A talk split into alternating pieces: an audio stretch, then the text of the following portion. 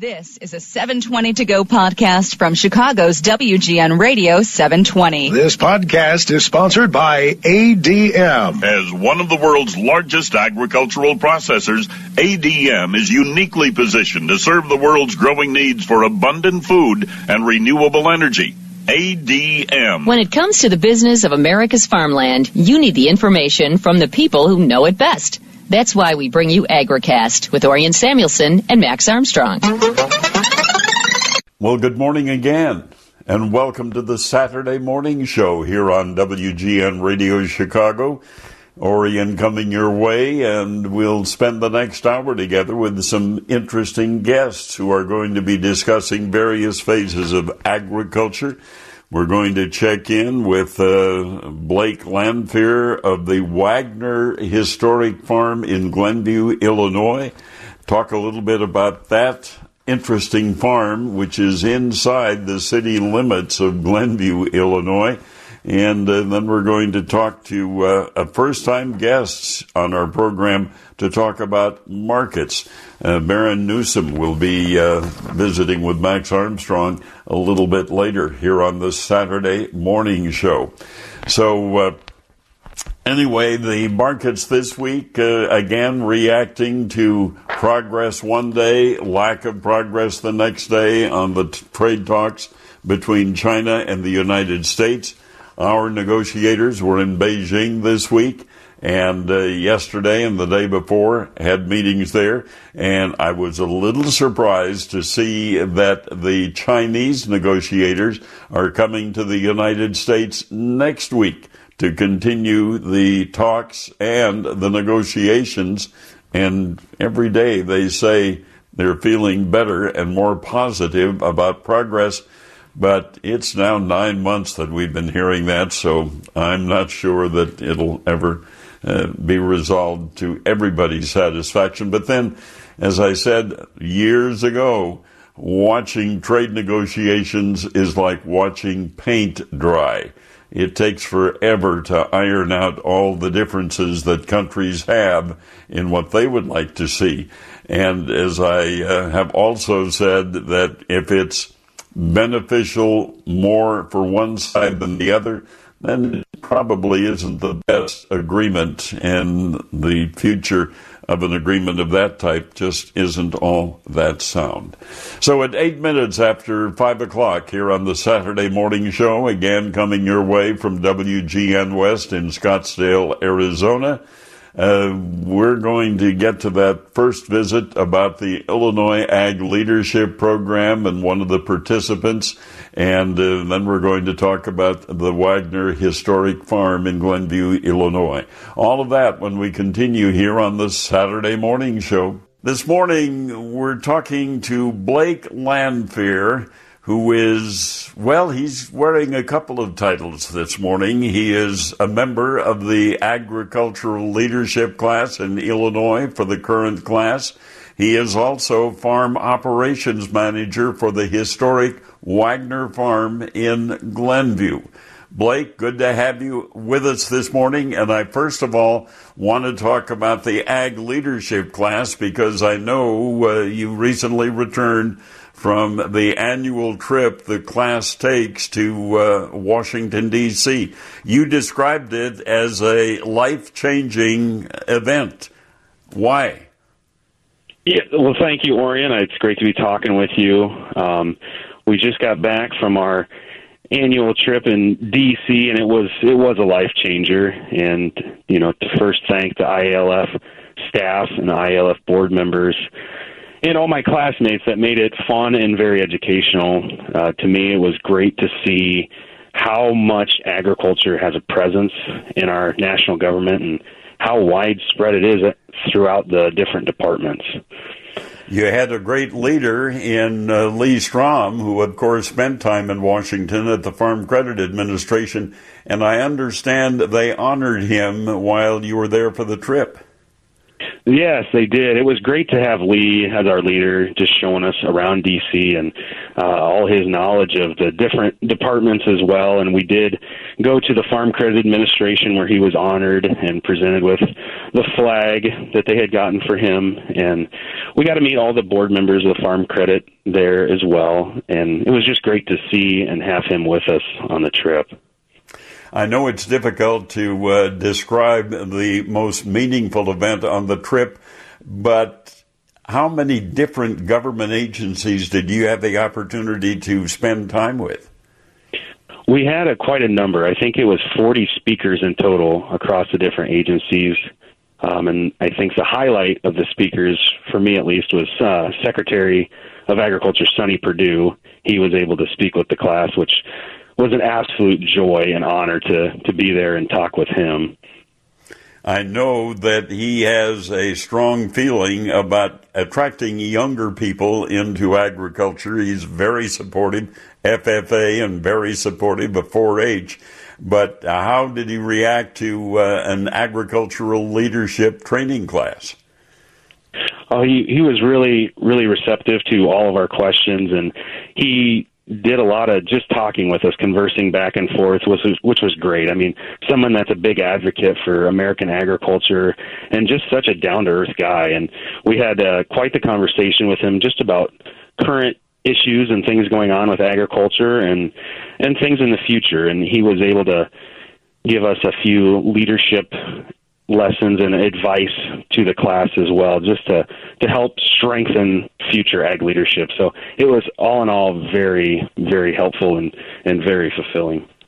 In your discussions at the Department of Agriculture, uh, trade and trade agreements or lack of have been the hot issue for the past year or so. Was that brought up in any of your conversations? Yes, it was, and we had before uh, Secretary Perdue, Undersecretary McKinney came and talked to us about trade, and he mentioned the USMCA and saying that they are optimistic that it's going to go through and get passed, but it'll be some struggle, is what he said.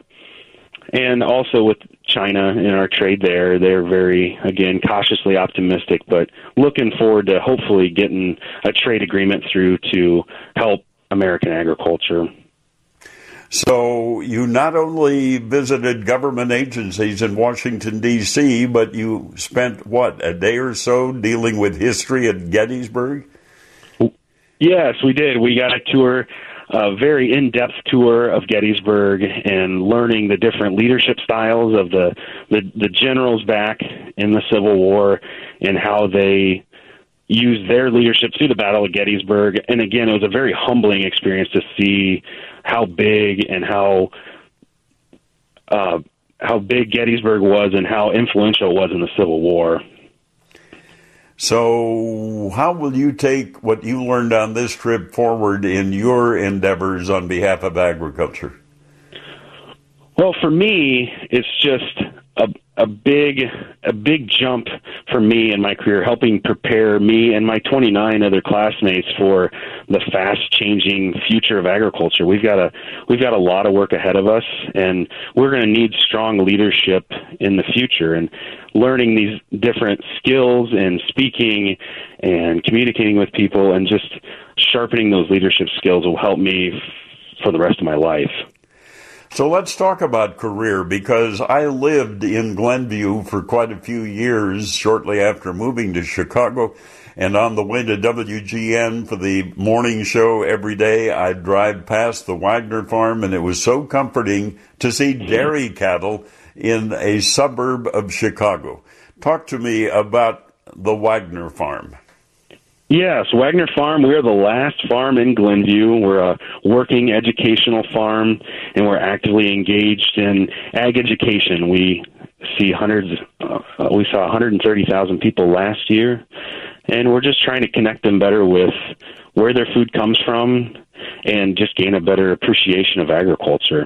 And we're, like I said, we're a working farm. We do produce lots of produce and different products to add to the agriculture community, and it is a it's kind of a jewel in Glenview where it's a very special place. Tell us where in Glenview it's located for people who want to drive by or stop in.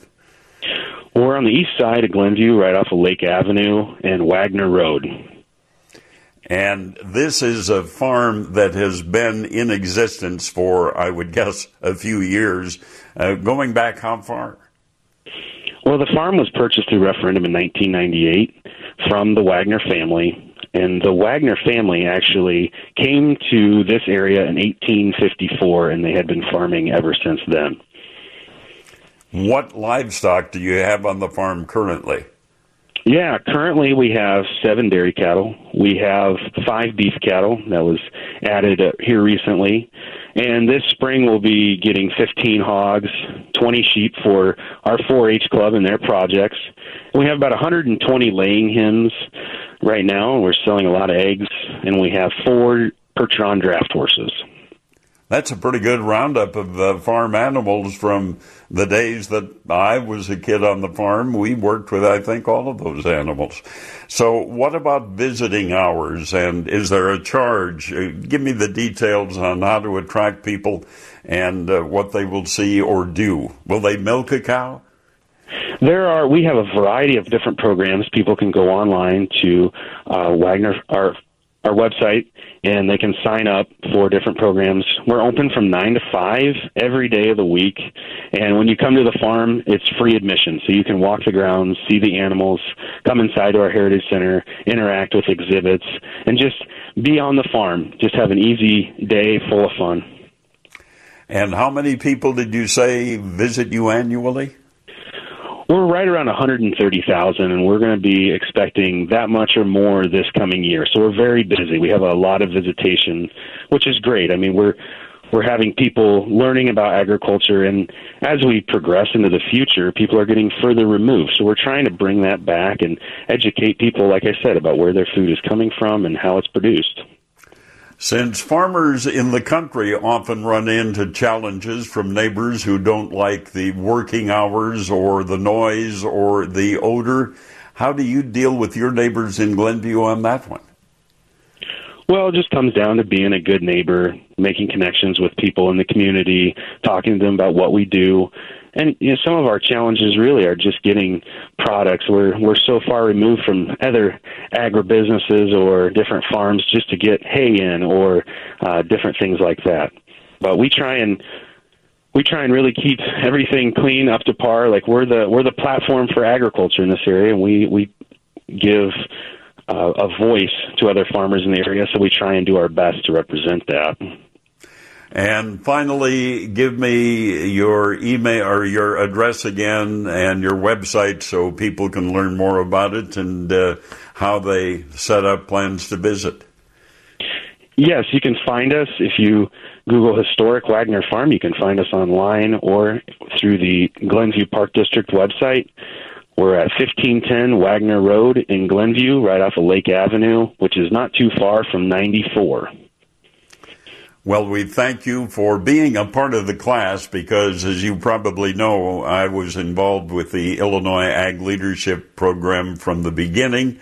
And, uh, and still, I think I'm an emeritus member of the board because I served as board and board chairman. So, uh, I'm, I'm pleased that you're participating and that you carry the story of agriculture. So keep on doing what you're doing, okay? Well, thank you, Orion, and thank you for all your contribution to agriculture. And our thanks to Blake Lanphier, Farm Operations Manager at the historic farm in Glenview, Illinois. We're coming up to 25 minutes after 5 o'clock here on the Saturday morning show on WGN Radio Chicago. And if you're a member of the Farm Bureau, you received an uh, article from the president of the American Farm Bureau. Uh, Vincent is his first name, but you never call him Vincent. It's Zippy Duvall. He's a poultry, cattle, and hay producer from Greene County, Georgia. He's the 12th president of the American Farm Bureau Federation. And one of the nice things about my job is I cover the newsmakers in the world of agriculture and agribusiness, but many of them become good friends, and that's certainly the case with Zippy. I've enjoyed interviewing him and working uh, with him to talk about Farm Bureau policy over the years. But uh, he sent an email this week, I think, to all Farm Bureau members, and I just want to quote a couple of paragraphs of that email. And I'm quoting now Zippy Duvall, president of the American Farm Bureau.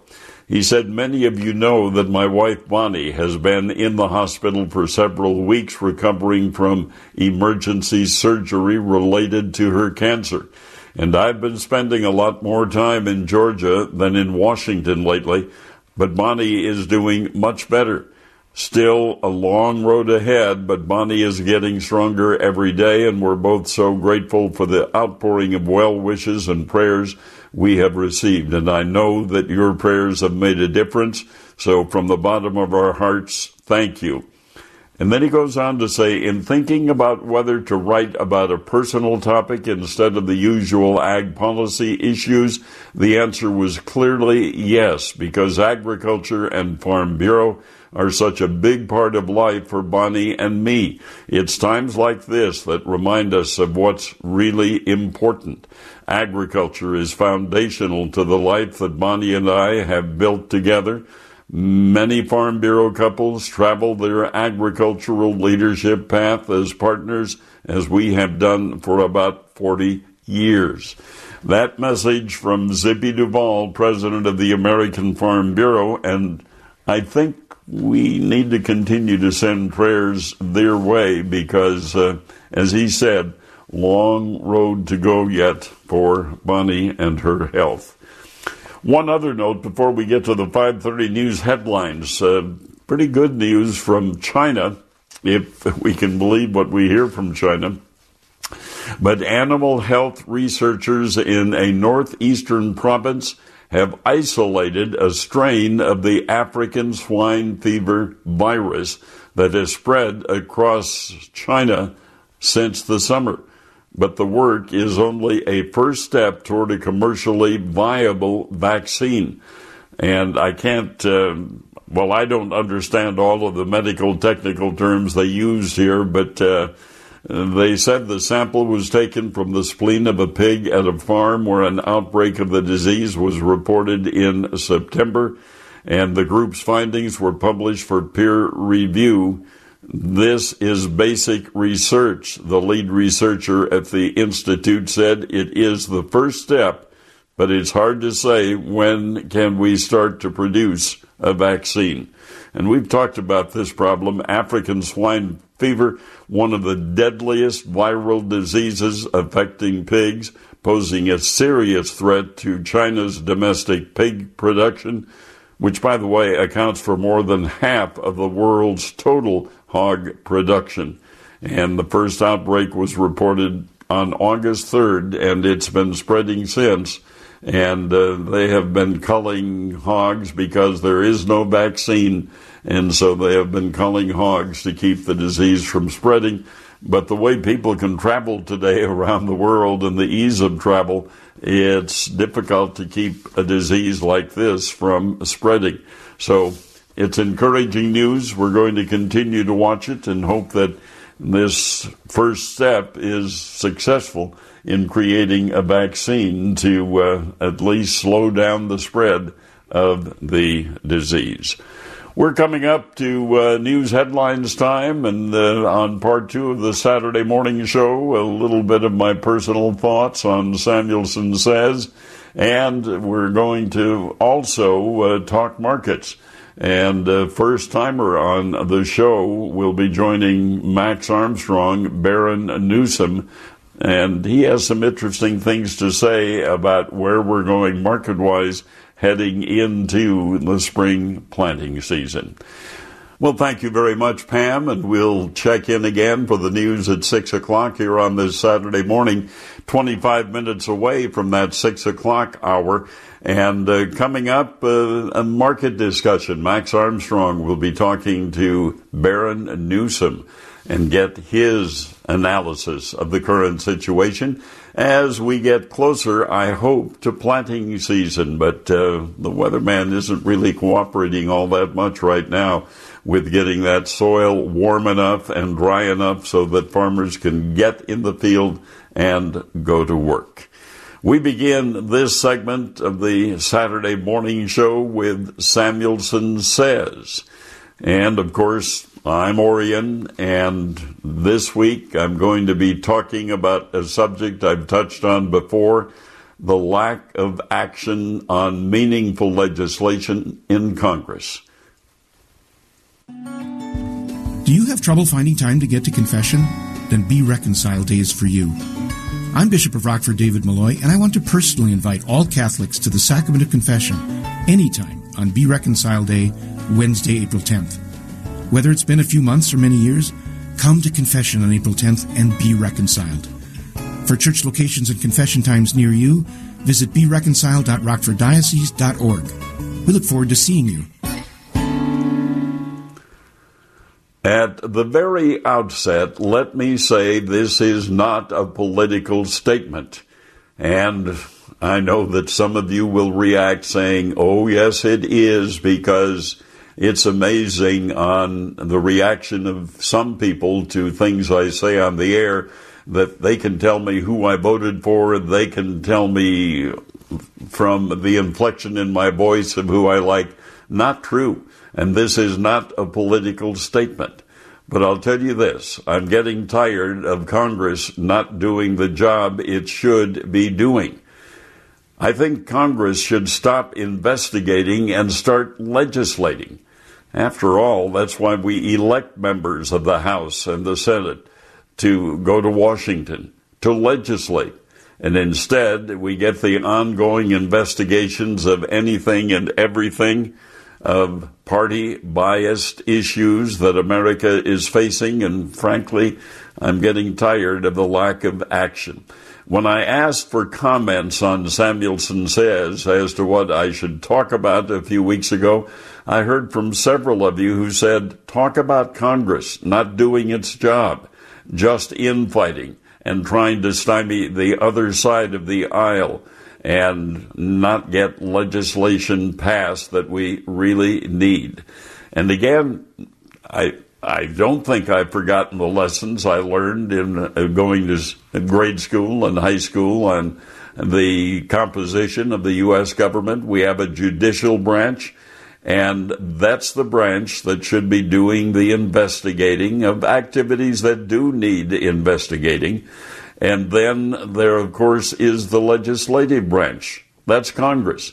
And that should go ahead and write the legislation. And then finally, the executive branch should approve or veto whatever is passed legislatively in Congress. But we've not been seeing that. How many millions of dollars of your and my tax money and how many hours of time have been spent on investigating issues to satisfy the thinking of various factions in Congress? Never ending. And these factions, of course, get a lot of attention in news coverage, and I guess maybe that's why they continue to do what they do.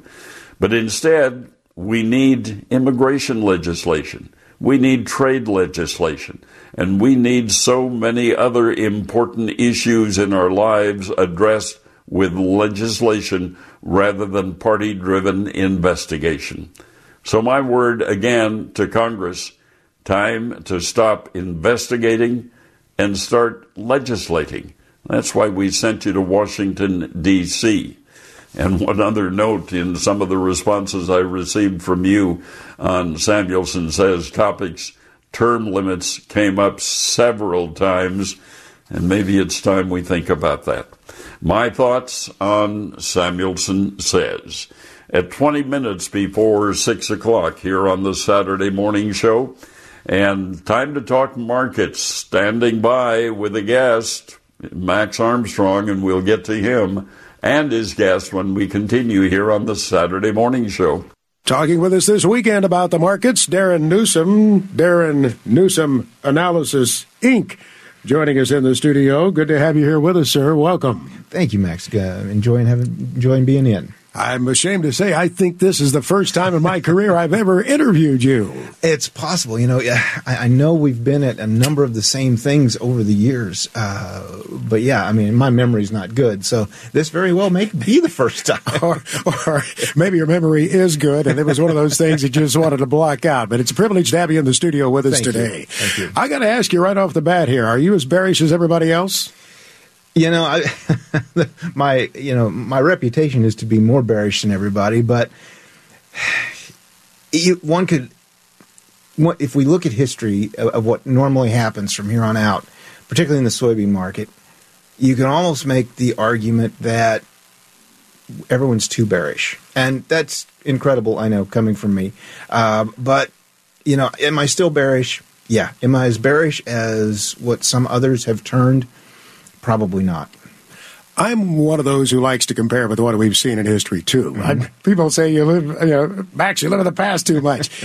the reality, though, is this trade war makes it mm-hmm. very difficult, does it not, Darin, to compare with what's happened before this, to compare this with another planting season? Absolutely. I mean, there is no analogous year that we can go back to. I mean, some people want to go back 20, 30 years, but the situation has changed so much since then that we can't we can't go back 20, 30 years. There's no relevancy. There's you know there's there's uh, basically zero correlation to that situation and what we're facing right now. You know, we can look at the export numbers and say, yeah, but these are about the same, but it's not the same situation. We've grown more soybeans, we've produced more soybeans over the last 6 years. Uh, the situation is far different, and that's why I guess you know, as as we sit here, you know, what's interesting to me is the continued guesses on ending stocks and these sorts of things in soybeans because we're seeing a huge divergence between, you know, what could be and what is being projected at this time. Uh, it leaves the door open for a lot of possibilities yet this year. And again, the wild card is how long is this trade war going to last? We can talk about drought conditions in the United States, perhaps developing. We can talk about drought someday in South America. But is the world destined to be awash in soybeans for a long time here? It looks like it. You know, uh, we were talking, you know, earlier this year, just as last year, where we had the drought in uh, in Argentina. This year's drought was supposed to reduce Brazil's production, but for some reason they just keep shipping soybeans. It's like they've got plenty on hand and they keep going to China. So right now, it seems that we have plenty of soybeans on hand, and I don't know supply and demand. Nobody knows the supply and demand. But if I look at the market and I look at the future spreads, and I see that the May July spreads covering about 80% of full cal- calculated full commercial carry, and I look further out and see similar uh, similar situations, tells me that the market believes the world's awash in plenty of soybeans, that there is no shortage of supply, and that we're not going to see uh, some sort of supply scare, you know, at least in the short term, if not the intermediate term future. Now, here's the old guy harkening back to past seasons, but we saw it as recently as a year ago. Uh, is there the possibility during the planting season here there could be a meaningful spike? That there could be the opportunity for the producer to do some significant pricing. Yeah, and I just posted uh, a look for that very reason. I just posted a, a, a, an updated look at the no soybean seasonality, and in April and May we do see soybeans the November contract go up about three percent, and so there is this opportunity. And if we close, you know, this week somewhere in the 920 range, uh, that would project out to almost 950 by the time we get to late May.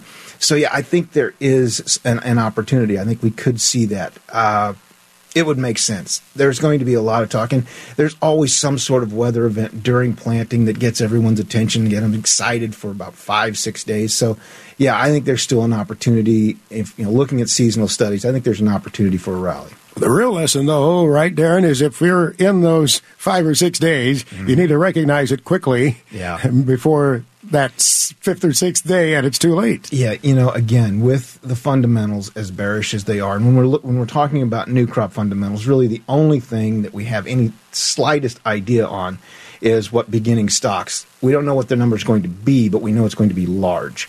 Uh, it's going to be you know record large. Uh, according to some. So that's the only thing we know. And so what that means is we have a big buffer. We've got a large buffer uh, going into this new crop season. So just to your point, if we see this rally, if we see five, six days of the market getting excited, we've got to take it. We've got to jump on. it. We've got to recognize it, and uh, we've got to use it to our. We've got to use it to our advantage. When that happened last spring, it was Yes, the opportunity of the year, wasn't it? It was because after that, and it usually doesn't give you a second chance uh, because the reality sets in. We've got a lot of soybeans, we've got a lot of competition, we don't have a lot of demand, and all of a sudden, when the comfort level of of the crop that's in the field goes up, markets tend to go down. We also note that the talks with the Chinese are continuing in some way, shape, or form, and we see the market uh, getting whipsawed back and forth by this.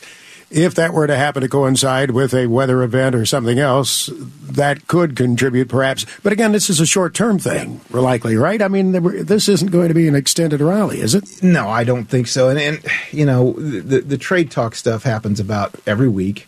Uh, you know, either on Friday afternoon or over the weekend, we see, oh yeah, trade talks are going really well, and you know, hope to see some sort of market reaction.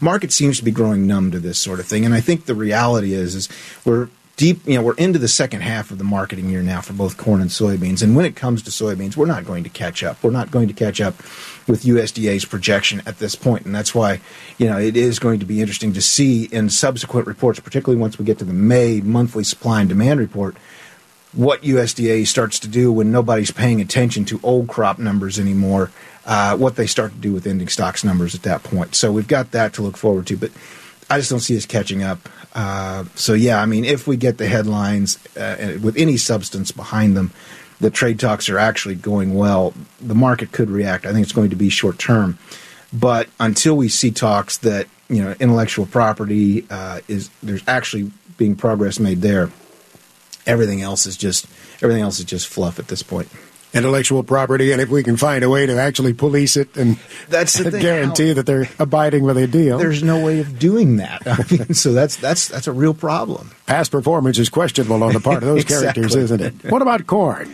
Yeah, corn. Um, corn is a fascinating market right now. It's fascinating. It, it's fascinating in the same way that watching a sloth uh, at a zoo is fascinating. It doesn't ever move but you know there's something going on. You know the sloth is alive. There's something going on with it. It just never moves. And that's the way corn is. We've got this huge non-commercial short position going on in, in the corn market, and they're not and they're not covering that. We've got bearish fundamentals. If we look again at the May July spread, we've got bearish fundamentals. Uh, we've got basis that remains firm, firmer, uh, stronger than uh, stronger than average, and the futures market doesn't want to go down. Doesn't want to go up, but it doesn't want to go down. And usually, when you look at this combination of bearish fundamentals and a large fund net short position, markets are usually under pressure. Doesn't matter what market it is. Corn's holding together relatively well. I have a rule that says a market that can't go down won't go down. And so there's something out there that we don't know that's supporting the corn market right now. And so it's going to be interesting, again, uh, to watch this play out over time who's going to who's going to win? Does you know right now funds and, and, and commercials are on the same side. They're both bearish. Does one of them blink and turn bullish, or does one of them cover their short position? If so, does this give us an opportunity? Even if we've got plenty of corn on hand uh, for a decent rally in old crop and maybe even spilling over into new crop, I think it's out there. I think there's again, it's hard, for me to say. Uh, people aren't going to believe I'm not as bearish as usual, but it certainly looks like that potential still out there. Has the flooding of the Missouri River Valley perhaps contributed, at least in recent days, to putting that floor as such under the corn market? With a question mark out there, we're not sure about how much is lost here. The the easy answer would be to say yes. But this persisted probably. This was probably in place even before the flooding. It, it, it was, you know, and w- so we see the funds, and one would have thought that they would have covered some of their position given the headlines and yeah. the pictures associated with the flood, but they haven't. Of course, those haven't played much on the coast. they haven't played much on the coast, and you know, then we when we look at the spreads, and they haven't moved. The only thing, the only area where we've really seen this, really seen the floods seemingly play out, is in basis, and basis has continued to firm the last couple of weeks. But again, the trend was for stronger basis anyway. Uh, no one was wanting to sell over the course of the winter. All the bins were snowed in and everything else. So we've seen some we've seen some strength in basis. Will this continue? To me, the true story as far as the flood is localized, is regionalized, uh, and that's going to play out in the basis. I just don't see it having right. a big effect, at least not right now, looking at the spreads and looking at the futures themselves. We uh, will probably be a while before we get our arms around the loss there, will we not? And that would apply, I would think, to livestock too. Right, and and and it certainly will. Uh, you know, we don't really know how much of the grain on farm uh, in on farm storage was lost during this thing. You know, again, you see the horror stories, you see the crime scene photos, basically of burst bins of this grain floating in these in these swollen rivers, and uh, you know, just miles and miles of this same thing, dead uh, livestock, no matter you know everywhere you look. When the water's in the bin, it's in the entire bin. Absolutely. I, mean, even if it's only two or three rings up. Yeah, you know that's that's what they're saying. Yeah, and, and there's really no salvaging. Uh, you know, you can't really move that grain into any sort of market uh, if it's been spoiled, and it's just going to sit there and get wetter and wetter all the time. So yeah, there's a, there's a real problem in that area along eastern Nebraska and parts of western Iowa the question again is how widespread is it? How much of a, of a large effect will this have? Again, I see it more as a local, regional market uh, situation until proven otherwise, until the market tells me, until the bigger market tells me that it's also concerned about it. It's not unimportant geography. What if, though, if the weather scenario plays out to be just what it has been continued wet, continued mm-hmm. cold, and it keeps farmers out of the field, not just yeah. there where the damage has been done, but in a wider area. That's going to make things interesting. If, you know, right now we're seeing all of these uh, maps projecting flooding this spring because, you know, we're going to get the snow melt from the northern plains moving into the rivers. We're, you know, supposed to have wetter than normal uh, situations across much of the Midwest. If this plays out, you know, just as we talked about with the uh, with the no beans, I think we could see December corn uh, post a planting season, maybe even an early summer rally, depending on how how severe this gets, depending on how this actually plays out. I think there's some room uh, for December corn to move up. It ha- again, it hasn't wanted to do anything. It stays within this tight range. Uh, it just does what corn likes to do, but it could certainly move up towards the upper end of that uh, if we see uh, if we see these uh, severe situations really play out this spring. Darin, it's great to have you in the studio. We could talk with you much longer, but we appreciate the, the opportunity. For folks who want to follow you or perhaps subscribe to your newsletter, how do they go about it? All right, they can find me on Twitter at either Darin, you know, just at Darin Newsom or at Newsom Analysis. Uh, and our website is uh, darinnewsom.com for Darin Newsom Analysis, Inc. Darin, D A R I N, Newsom, N E W S O M. That's correct. All right. We'll follow you. Thank I think you, I already do, as a matter of fact. Good to have you here, sir. We appreciate it. All right. Thanks. Darin Newsom. In case you missed the numbers in the report yesterday on planting intentions, I'll close the show this morning by repeating them.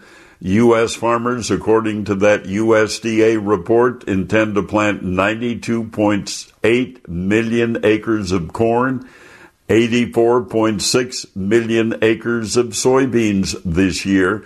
Corn number higher than trade estimates and the soybean number below the trade estimates. USDA projected total 2019 wheat plantings at 45.7 million acres below the range of trade estimates and down 4% from 2018. The USDA also reported March 1st corn supplies 8.6 billion bushels above trade estimates, soybean stocks above trade estimates at 2.7 billion bushels, while wheat stocks were in line with expectations. But there was this uh, concern expressed by the uh, gentleman at the National Agricultural Statistics Service, uh, Lance Honig, who said nearly all of the data were collected before the flooding began, and it will take time to determine what impact it has on final plantings. And of course, when those numbers were released yesterday, the numbers that uh, the Chicago Board of Trade reacted negatively, particularly in the corn number. Uh, we lost uh, 17 and a quarter cents a bushel yesterday in July corn futures. July wheat futures were down five and three quarter cents. July soybeans also down five and three quarter cents. And in livestock trade yesterday, the June lean hog contract down $4.15 a hundredweight. June live cattle down 62 cents a hundredweight, and the April feeder cattle contract down 37 cents a hundredweight at the close of trade yesterday. Well, that's our time again on this Saturday morning. Thank you so much. Our thanks to uh, Bob Ferguson, who makes this magic happen from Scottsdale, Arizona, and above all, thanks to you for listening on Chicago's very own.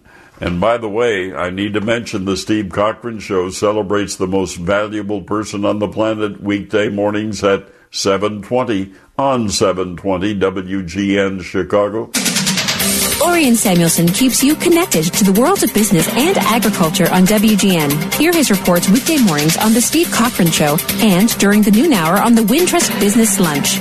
Plus, catch Orion and Max on Saturday mornings at 5 a.m. only on Chicago's WGN Radio 720.